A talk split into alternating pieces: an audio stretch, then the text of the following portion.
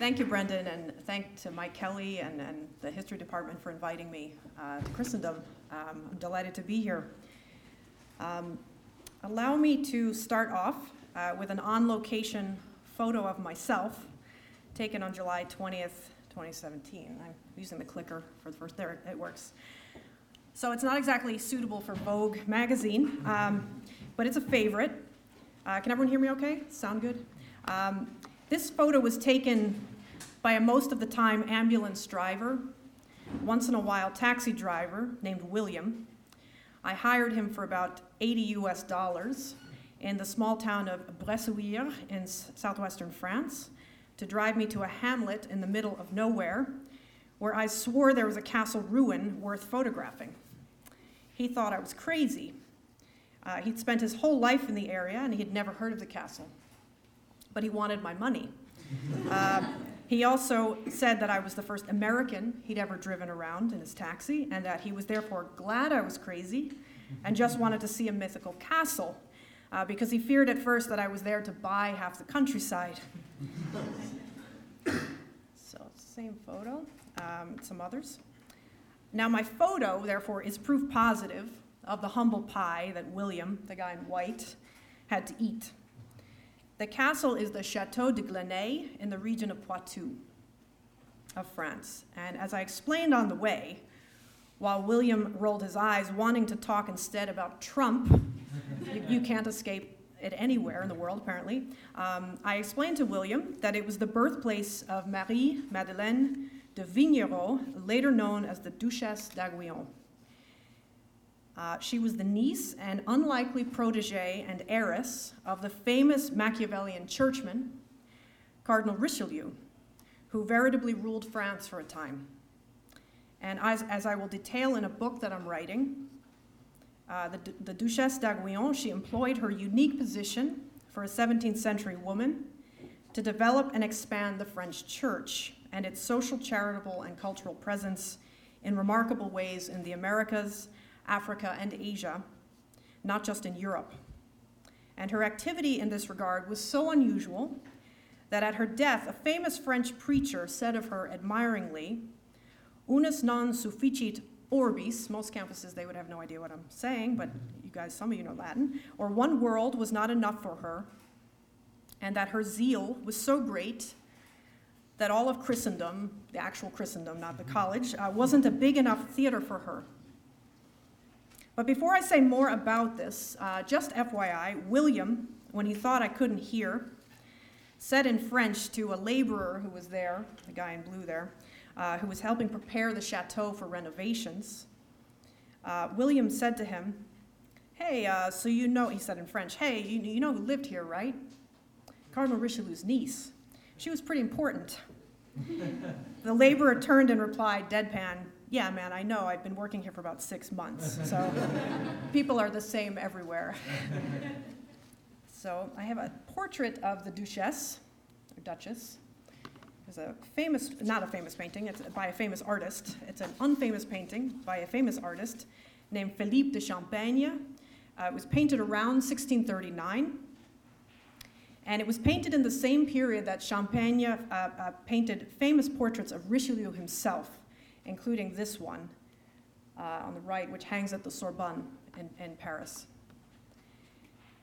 I will divide my talk into four parts. So, first, I'll give you more background on d'Aiguillon herself. Second, I'll explain how I came to be working on a book about her. Third, I'll overview aspects of what I call her missionary empire and speak to points about it that I'm still piecing together. And finally, I'll offer a few thoughts, uh, which I'm still forming because I'm still writing the book, on what I believe is significant about d'Aiguillon's story, especially what it suggests about the contributions of lay persons, especially lay women, in shaping the institutions of the Catholic Church in the early modern era, which is not uh, a, a, kind of topic that is normally discussed. I, th- she, I think she signifies some interesting activity that uh, a lot of us don't think about too often. So, first, who was the Duchesse d'Aiguillon? d'Aiguillon was born in 1604 in the chateau that I just showed you. She died in 1675 in Paris, where she spent most of her life. She was the daughter of Cardinal Richelieu's sister, Francoise Duplessis, and the daughter also of a nobleman soldier named René de Vignerot, who served at the courts of King Henry IV and Louis XIII. Now, when d'Aiguillon was a girl, her uncle, Richelieu, was still just a politically ambitious young bishop who, with the help of Louis XIII's mother, the Queen Regent Marie de Medici, was rising to power as a royal counselor. And during that period, Richelieu used his niece as a bargaining chip in a peace negotiation with French nobles who were resisting the Queen Mother's rule. In short, Richelieu had Marie uh, married off to a nobleman she didn't know in 1620 to help seal a peace deal. She was 16. In exchange, Richelieu was guaranteed by the groom's own powerful uncle that he would be made a cardinal of the church. Now, Marie's uh, marriage didn't last long. When she was 18, her husband, Antoine de Combalet, he died while fighting rebellious Protestants in the southeast. Men did things like that back then. um, she decided then to go on retreat with Discalced Carmelite nuns in Paris when she was a young widow. Um, and the, the, Carmelites that she retreated with uh, followed the reformed rule of Teresa of Avila, who I, I have a painting of St. Teresa of Avila there. And Teresa of Avila had just been canonized at this time. So she was sort of all the rage in, sort of uh, reforming Catholic circles, uh, um, interested in kind of uh, this kind of new spirituality that's coming out of Reformed Catholic Spain. Um, now, by 1624, after some time with these nuns in Paris, the young noblewoman was hoping to take permanent Carmelite vows. But then her father died, and Richelieu, her uncle, asserted his authority over her as her closest male relative. Her brother, Francois, was too young to do that, so um, the closest male relative had a lot of say in, in uh, choices one made. And Richelieu, he didn't want her to be a nun. He forbade his niece from pursuing a religious vocation and instead had her join the royal court as a lady in waiting.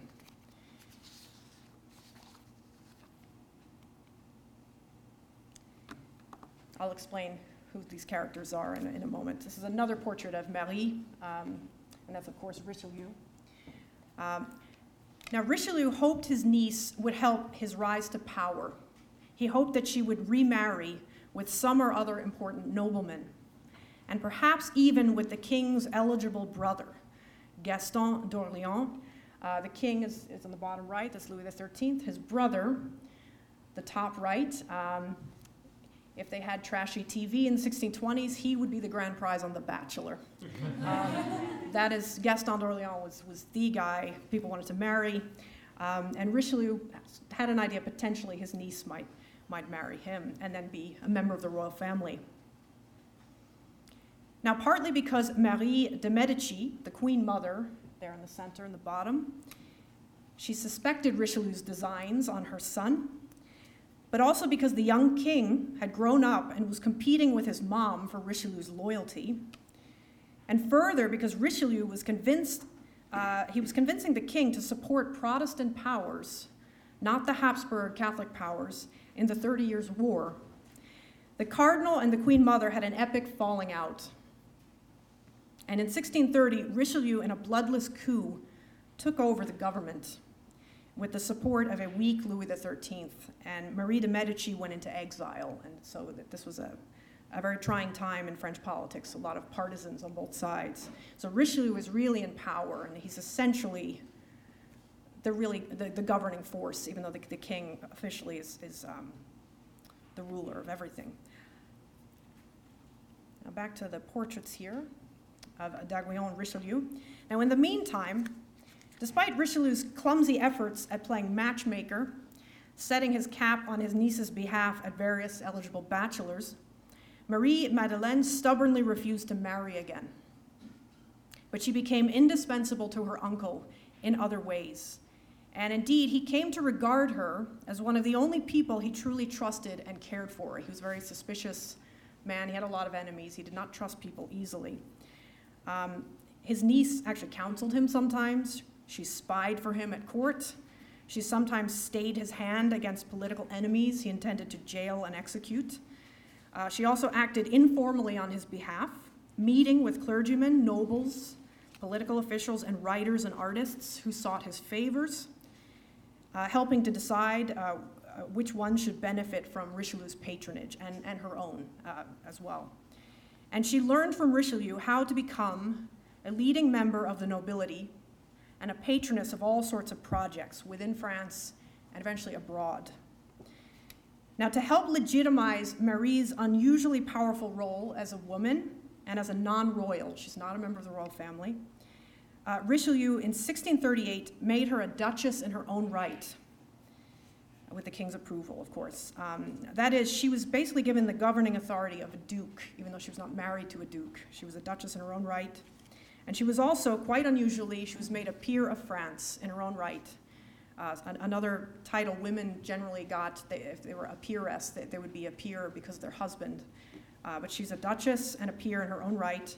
This is one of the highest honors French nobles could receive. And very few princely figures, nearly all of them male, enjoyed its privileges.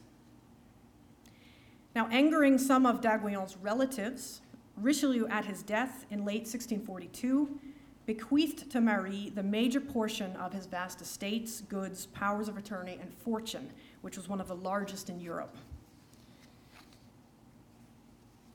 Now, I'd like to explain how I came to be working on a project about the Duchesse d'Aiguillon and a free advertisement for my book that you can pre order, but don't pre order at that price. Um, um, just wait, I shouldn't say this, but wait till Amazon has a lower price if anyone's interested. This is my book, Apostles of Empire the Jesuits in New France, which is coming out from University of Nebraska Press uh, uh, very soon. Now, I first learned of the Duchesse d'Aiguillon, Duchesse d'Aiguillon, pardon me, uh, early in the research phase for my first book. And my first book is about Jesuit missionaries in colonial North America. It's, a, an, it's an account of a mission that is best known as that of the eight sainted North American martyrs, including Isaac Jogues and Jean de Brebeuf, who died during the Iroquois Wars of the 1640s. As my book points out, uh, however, there were over 300 other Jesuits in this mission, most of whom did not die as martyrs, and there were many other people too, French and Native American alike, who played vital roles advancing the mission with the Jesuits. And so, one goal of my book, uh, as a scholarly book, is to clarify ways that the Jesuit missions among the Hurons, the Iroquois, and other indigenous peoples in 17th and 18th century America were not strictly clerical ventures, but collaborative efforts with lay elites in France, French colonial and indigenous leaders in eastern Canada, New England, the Great Lakes region, and Louisiana, and also women religious, such as the Ursulines and Augustinians of Quebec. Now, d'Aiguillon's name kept jumping out from the Jesuit mission sources, especially the Jesuits' famous uh, Relations de la Nouvelle France, or Jesuit Relations, which were annual books published in Paris with stories about their missionary work in North America. And her name, the Duchess's name, uh, kept jumping out, especially in connection to a charitable hospital that she founded in Quebec from Paris. She never left France. Uh, she founded a charitable hospital in Quebec, and she staffed it with Augustinian canonesses who were trained in medical care. D'Aiguillon had been inspired to do this, uh, still as a quite young woman, uh, by the Jesuits' calls in their early Relations to French women to become involved in spreading Catholicism and alleviating disease and poverty in North America. She began to develop the hospital project in 1636.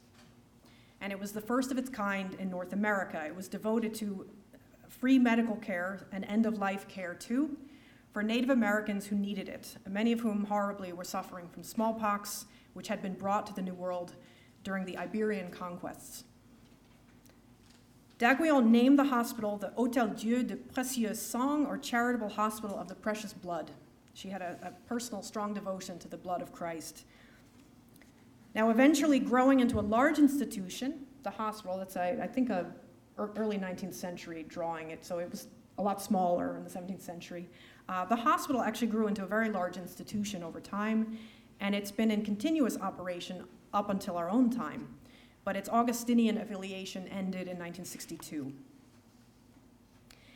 So d'Aiguillon, she factors into my first book, in short, as a major lay metropolitan elite collaborator with the Jesuits.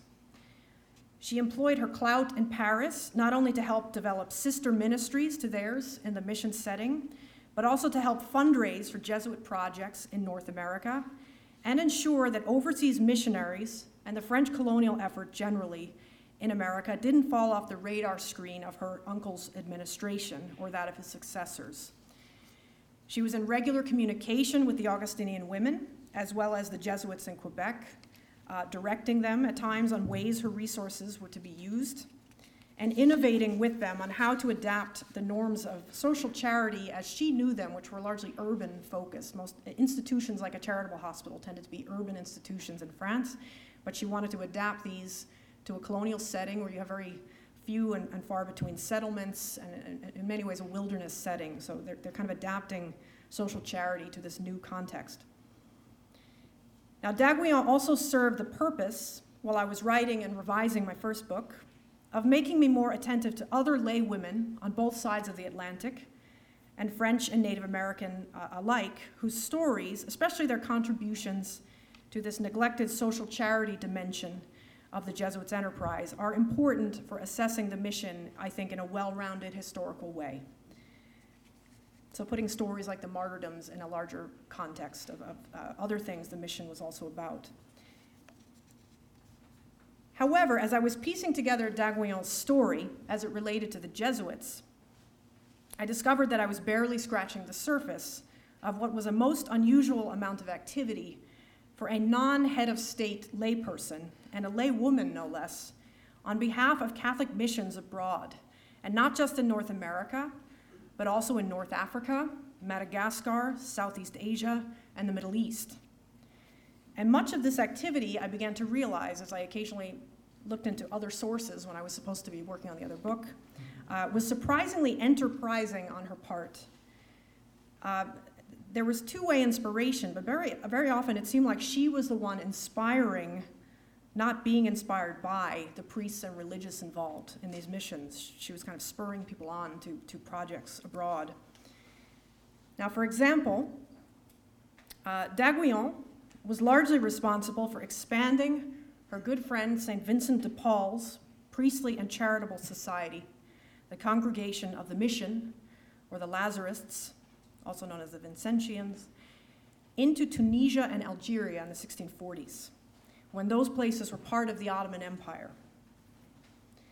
De Paul took direction from her on how his missionaries stationed in North Africa, some of them engaged in hospital work, were to conduct themselves as agents of both the church and of France. Now, this is not something you'll learn from most biographies of De Paul, uh, written by authors who have largely kind of dismissed d'Aiguillon as a rich widow who simply uh, was inspired by the saint's charisma and who passively underwrote projects that, according to the narrative, must have been primarily the fruit of the zeal and creativity of clergymen and religious. And I'll, I'll come back to this context a bit later. While still writing my first book, I started a file on d'Aiguillon, which kept growing. And soon I grew convinced that she was an important post uh, Catholic leader in her own right, deserving to be brought out from the shadows of the famous churchmen that she knew. And I realized she was very famous in her own time. She was well known, but I, I think because her uncle is one of the most famous men in European history, and one of her close friends is one of the most famous French saints ever, she kind of got lost in the shuffle a bit. And I became especially convinced uh, that some work needed to be done on her story after learning that only one serious book had ever been written about her. Back in 1879, so a while ago, um, by an aristocratic Frenchman, Alfred Bonneau-Avenant, who, when you read the book in French, it's very, um, he, he loves the Duchess. Everything she does is beautiful, and he kind of, um, he, it seems like he was trying to get her cause going for sainthood.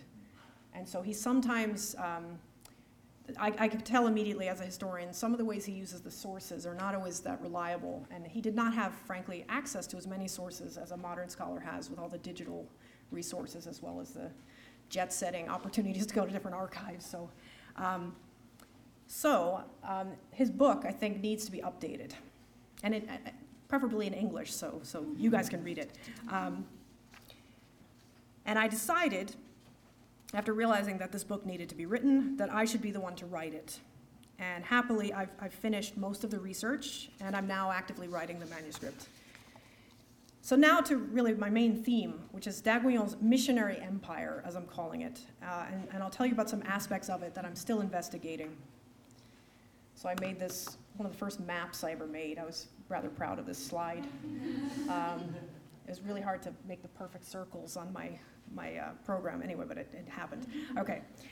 So my second book is a biography of d'Aiguillon. So it, it covers many aspects of her life. But at its heart, one of the driving kind of themes of the book is the development of what I call her Catholic empire, of Catholic ministries and institutions that she helped develop and, in, in many cases, uh, oversaw in informal ways um, throughout her life. Now, her domestic French and larger European empire in this regard was remarkable in its own right, and I, I will deal with it in my book. But I want to highlight in this talk today what I, what I call her missionary empire, so to speak. Now, I'm using the term empire very loosely here. I'm using it sort of like the way you talk about a, a CEO's business empire. Um, so, the French colonial empire, I should clarify, of the time was quite small and new compared to Spain's and Portugal's. And most places in which d'Aiguillon got involved were not actually under any sort of French control colonially even though, interestingly, uh, many, many of these places did become part of, of modern France's empire in modern times, in the, the Third Republic, the era of the Third Republic. So let me explain just a few details uh, about each global context, one by one, and I'll speak in this order North Africa, Southeast Asia, Madagascar, the Middle East, and then I'll come back again to North America. So first, uh, d'Aiguillon's North African projects. d'Aiguillon's expansion of St. Vincent de Paul's Lazarist congregation into North Africa is quite interesting, in my opinion, because of the, uh, the political mechanisms that she employed to, accomplishment, to accomplish it. Now, specifically, she took advantage of the Ancien Regime's system, uh, was called the venalité des offices, or the purchasing of offices from the crown or from previous holders, and then paying an annual tax to the crown for the privilege of exercising power through them. So there was kind of open sale of political offices, is partly how the French state worked at this time. And um, so a noble could actually have kind of public political power if they guaranteed they would sort of uh, pay a tax to the king. And you could sell the office if you just got tired of dealing with it. You could sell it to someone, usually someone in your own network that you trusted, and then they would, they would have to do the same. Um, so she essentially, she actually purchased the French consulates, the ambassadorial offices, the consulates in Tunis and Algiers, two cities in the North, in the North African coast, coastal area of the Ottoman Empire in the mid 1640s. She literally bought the offices of, of French consuls in, in those cities and then staffed them with Lazarist priests of her choice. This was not normal to put priests in consular offices. Uh, but she could do it because she was Richelieu's niece. Um, and she was comfortable with the idea of political churchmen because she was raised essentially by, by Richelieu himself uh, from the age of uh, about 19 onward. Um, now, um, because uh, th- these priests, they're in consular offices, she essentially turned the secular diplomatic mission of these offices Normally, their, their business was to facilitate trade with the Ottoman Empire, to negotiate secular matters such as the release of, of captives. Uh, there were a lot of people taken into slavery in, in North Africa, many Frenchmen included. Um, so, those were the normal things that the consuls dealt with. And she turned the offices into dually secular and apostolic French Catholic sort of mission offices. Uh, because of d'Aiguillon's proprietary relationship to the French consulates in North Africa for many years, she exerted a kind of executive power, a certain authority over these uh, office holders and over the Lazarist missionaries stationed in Tunis and Algiers, and she directed them through communications and with her purse strings. Now, although he did not always like it, St. Vincent de Paul deferred to d'Aiguillon when she urged the Lazarists to facilitate French mercantile and political interests in the region, while also tending spiritually and charitably, uh, including via a new hospital in Algiers, to enslaved Christians and quietly also to some local Muslims. So some of the letters I've seen of Vincent de Paul to the Duchess or Vincent de Paul writing to his priests uh, in North Africa, sometimes he doesn't always like what they have to do, this sort of dually secular and, and religious uh, project, but, but very often he says, the Duchess wants it this way. So, so she has a certain authority over uh, Vincent de Paul. Now, during um, this period, that those consular offices where a mission was getting going in North Africa, um, in the year 1653, d'Aiguillon uh, and several other influential French lay elites and churchmen also were approached in Paris by a Jesuit from Avignon named Alexandre de Rhodes, and I'll just call him Rhodes because it sounds better to me as an American. So Rhodes had spent a number of years as a missionary in Vietnam.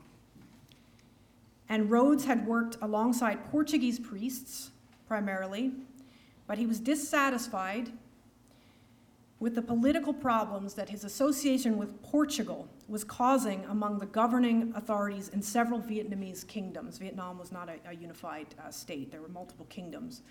And the Portuguese presence, the association of the Catholic priests with, with the Portuguese, was causing problems um, to the Christian mission. So, with the reluctant, tacit approval of the Pope and the relatively new Congregation de Propaganda Fide in Rome, uh, the Congregation for the Propagation of the Faith. Uh, this is the ancestor of the Congregation for the Doctrine of the Faith.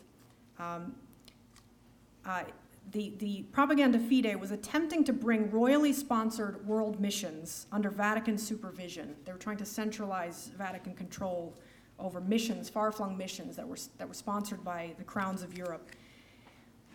Um, so, with the reluctant tacit approval of the Pope and the officials at Propaganda Fide, Rhodes, this Jesuit, in a kind of freelancing way, was attempting to stir up French elite interests in establishing new French supported but Vatican approved bishoprics in Southeast Asia to kind of liberate his mission from the Portuguese and instead have the French involved.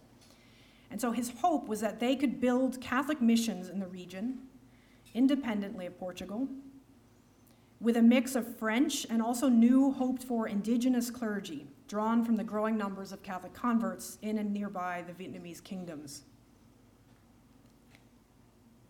Now, after Rhodes was ordered unexpectedly by his Jesuit provincial to pursue a new mission in Persia, not to return to Vietnam, he was sort of bummed out by that. He had to learn a whole new foreign language and, and go off to Persia while the Duchess and other churchmen were still focused on Vietnam and Paris.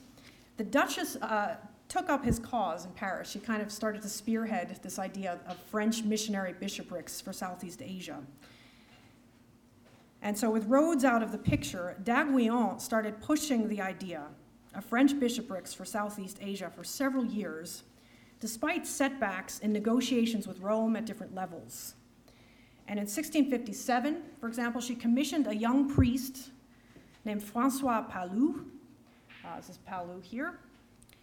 Um, he had very much impressed her with his manners, his erudition, his piety, his very, his very deep faith, but he was a young priest not from a, the highest born family, so he needed a patroness like her to get him noticed. She commissioned him to go to Rome and to talk up the project of these French bishoprics for Southeast Asia. She also communicated to the newly elected Pope, Alexander uh, VII, on the right, that she was personally willing to cover the expenses of at least one of the new bishoprics a missionary diocese essentially, if he were to approve the consecration of Pallu himself um, and several other Frenchmen that she and her friends put forward as candidates um, as bishops. And another of these was a, a man named Pierre Lambert de la Motte. Uh, he was also chosen as a possible new bishop uh, for Southeast Asia. And this worked. So the, the, the Duchess sort of a pressure campaign, she got the Vatican to approve this idea. And so, for the first time, not just the Spanish and the Portuguese, but the French would have overseas bishops. Um, And so by the end of 1658, Pallu was named apostolic vicar or missionary bishop for Tonkin in Vietnam. And Lambert de la Motte was also made a bishop. Now, the two would eventually travel onward to Southeast Asia, but due to political challenges in the region, they would end up establishing missions headquartered in Siam, not Vietnam. Now, with these men, uh, other churchmen too in Paris, and other wealthy elites, whom the Duchess often would gather in her palatial home for planning meetings. That's not her home, actually. I'll, I'll explain what that is. Um, d'Aiguillon would help establish, by 1663, a new French seminary, that's what that building is, dedicated to training clergymen for overseas missionary assignments. And this was the Séminaire des Missions Étrangères de Paris, or the MEP Seminary, as it's usually known in shorthand. And the MEP Seminary, a sort of missionary seminary, is still very active today. It, it still trains clergy today in Paris. And the MEP Seminary is probably most famous for some of its later, very French nationalist spirited missions into Vietnam and other parts of the world in the late 19th and early 20th centuries.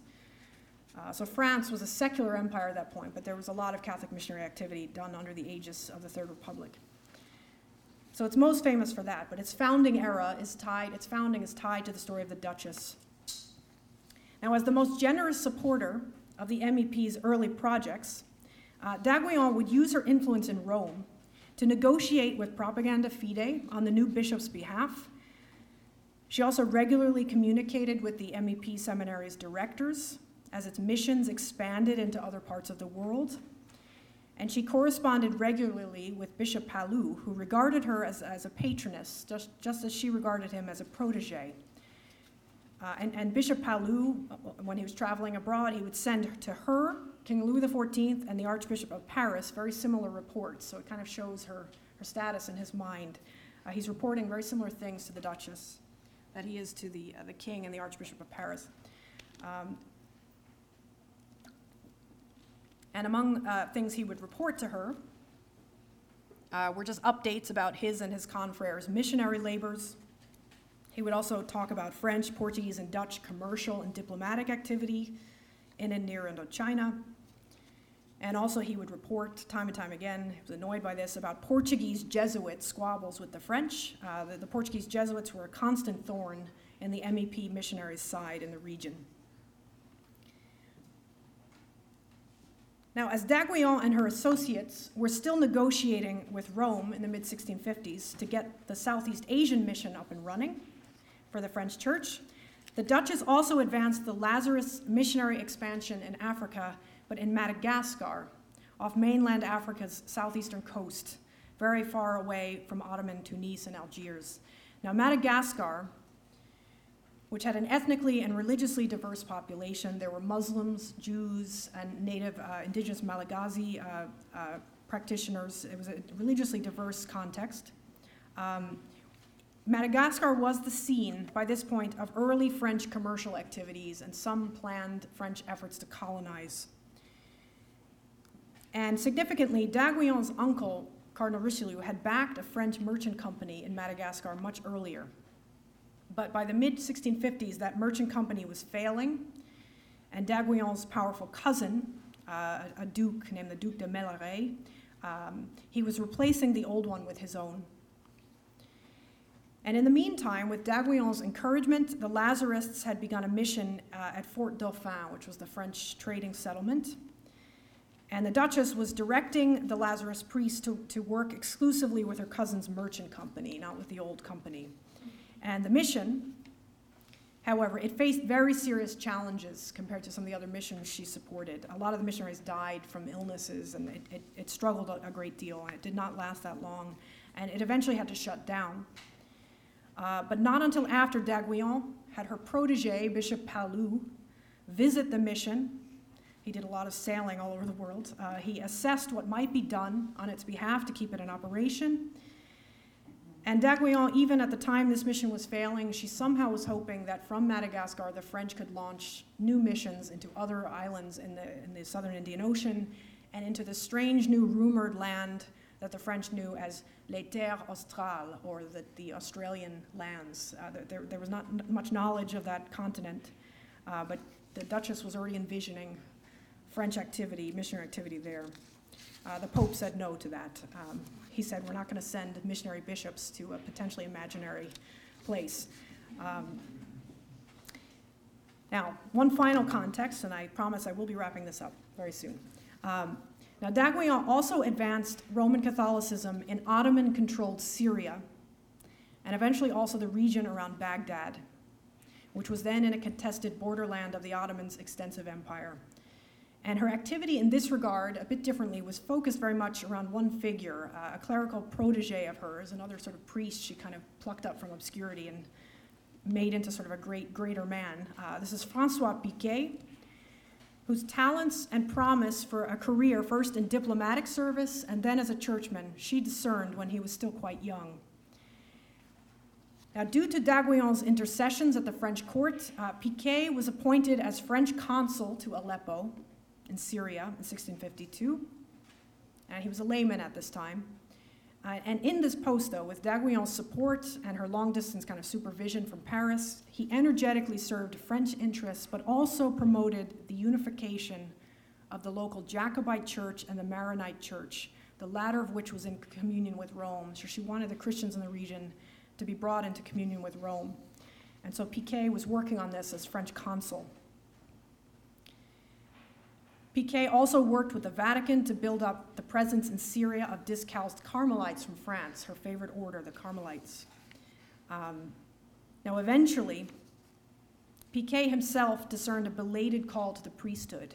So he stepped down from his consular office and he returned to France, where d'Aiguillon was very pleased to support his career in the church with her patronage. And after he completed his studies and his priestly formation, and had served in ordained ministry in France for a few years. He eventually returned to, to the Levant as an MEP sponsored French missionary, as a, actually as a French bishop for Babylon or Baghdad, where he would eventually also serve jointly as the French ambassador to Persia. It's kind of a theme. Uh, she had all these churchmen kind of dually serving as missionaries and, um, and in consular or ambassadorial positions. Now, in the meantime, d'Aiguillon, while he was training for the priesthood, had been in contact with Capuchin, Jesuit, and other missionaries in and around Syria, financially assisting them and raising more lay elite awareness of their various projects. Now, I said I would come back to the missions uh, in North America um, that d'Aiguillon facilitated. I'm still piecing together parts of this story, so I don't want to say too much more about this, um, and I want to make sure I get to the end of my remarks faster than this is going here. Um, I should mention that the first bishop of Quebec, first French bishop of Quebec, was also an MEP bishop. He knew d'Aiguillon. Um, he was authorized to become a bishop in North America around the same time that Pallu and others were being uh, chosen in Rome uh, with d'Aiguillon's support. Um, there was a small scale MEP mission that, that grew up in, in uh, Quebec, eventually also in Louisiana after her time. Uh, but she also continued to support the Augustinian women uh, in Quebec. And there were other missionaries. The Sulpicians uh, began a mission in Quebec as well. And once again, there's a connection to d'Aiguillon, the founder of the Société de Saint-Sulpice in Paris. I just happened to be another churchman very close to her at her parish church of Saint-Sulpice in Paris. And um, so she has some connection with the Sulpician mission, but I'm still trying to figure out what that was. It, it's not as sort of public, her, her connection to that. Um, and just after I finished this talk, I've been coming across connections of the Duchess to French attempts at mission, missions in South America as well. So it's really all over the place, and I'm, I'm still trying to stitch together parts of her story. Um, now, one more Canadian connection uh, of d'Aiguillon I would be remiss not mentioning is that there's actually Duchesse d'Aiguillon beer uh, that's sold at a, a dépanneur in Quebec that markets its own label. There's a little place you can buy beer called La Duchesse d'Aiguillon. That's so most young people in Canada, if they've ever heard her name, it's, it has to do with that. Now that's a pretty great legacy, I think, to have beers named after you four centuries after you lived. Um, but um, I'm going to close my remarks saying some things instead about what I believe d'Aiguillon's story has to teach us on the subject of lay women's contributions to the early modern church. So I'll come back to my, my map that I'm so proud of here. Um, now, the Duchess's story is historically significant on a number of fronts, um, in my view. That's actually her home in Paris, which the current president of the Senate of, of, of the French Republic lives in that house. You can't actually go on tours inside.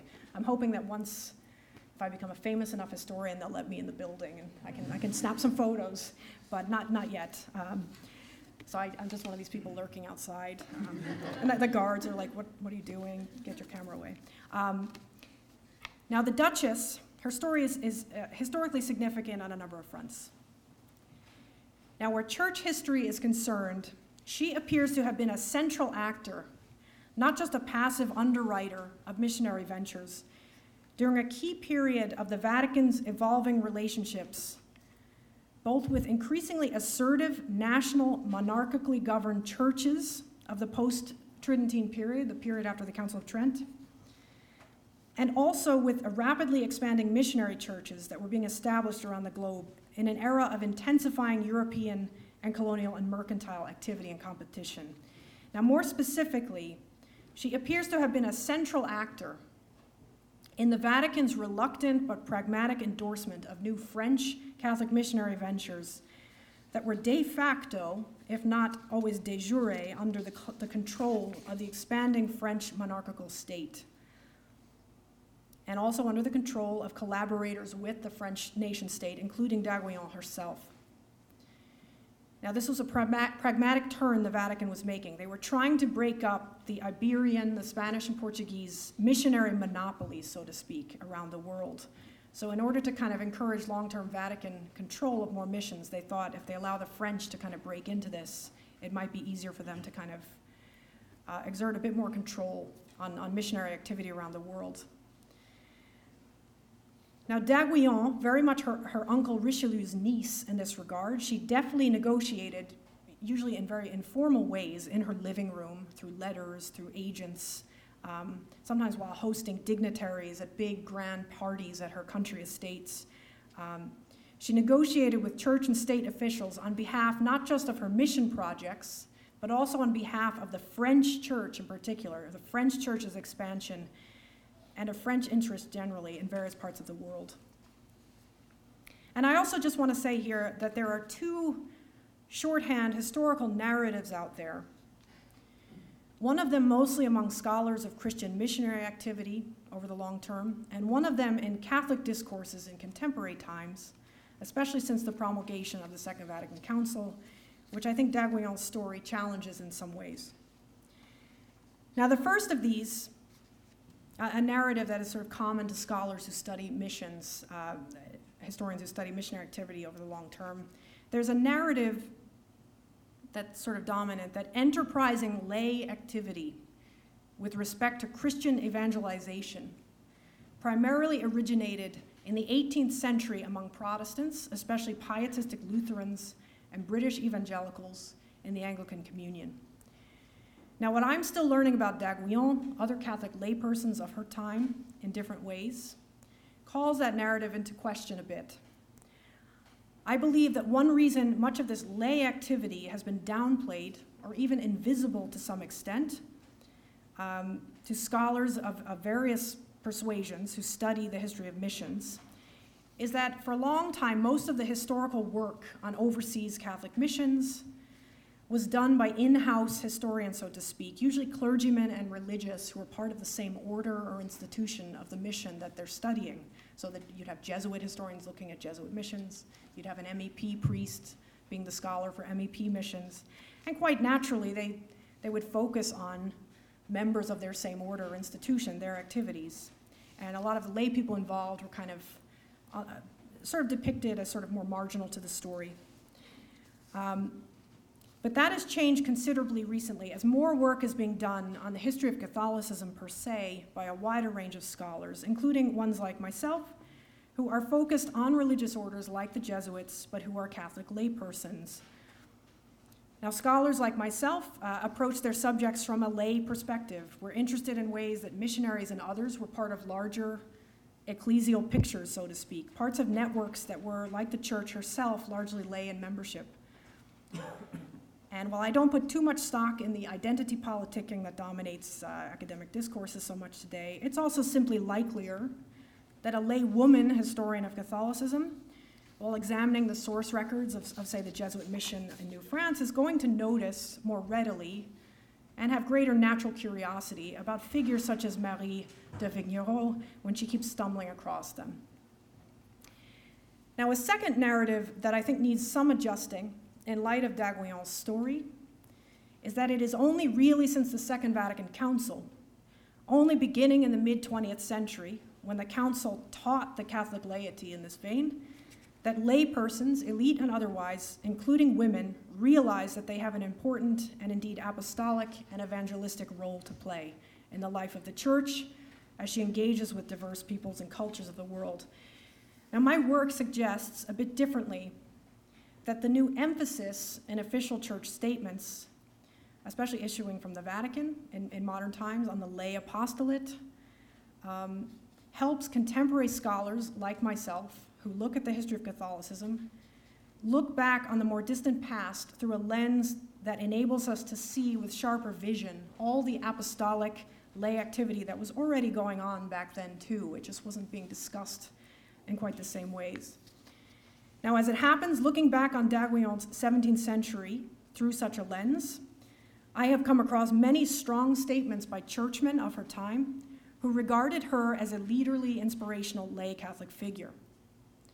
Now, priests described her in terms such as une femme héroïque, a heroic woman. Some described her as a second St. Paul in the 17th century.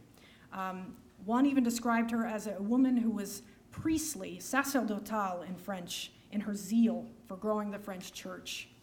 He was not a supporter of women's ordination. He, he was speaking about the, I think, the priesthood of, of, of all Christians. Um, the Jesuit Rhodes had said of her that even as she resided in Paris, she made apostolic people go from one to the other um, pole of, of the earth. Uh, and, quote, she brought daylight at one and the same time to China in the east and Canada in the west.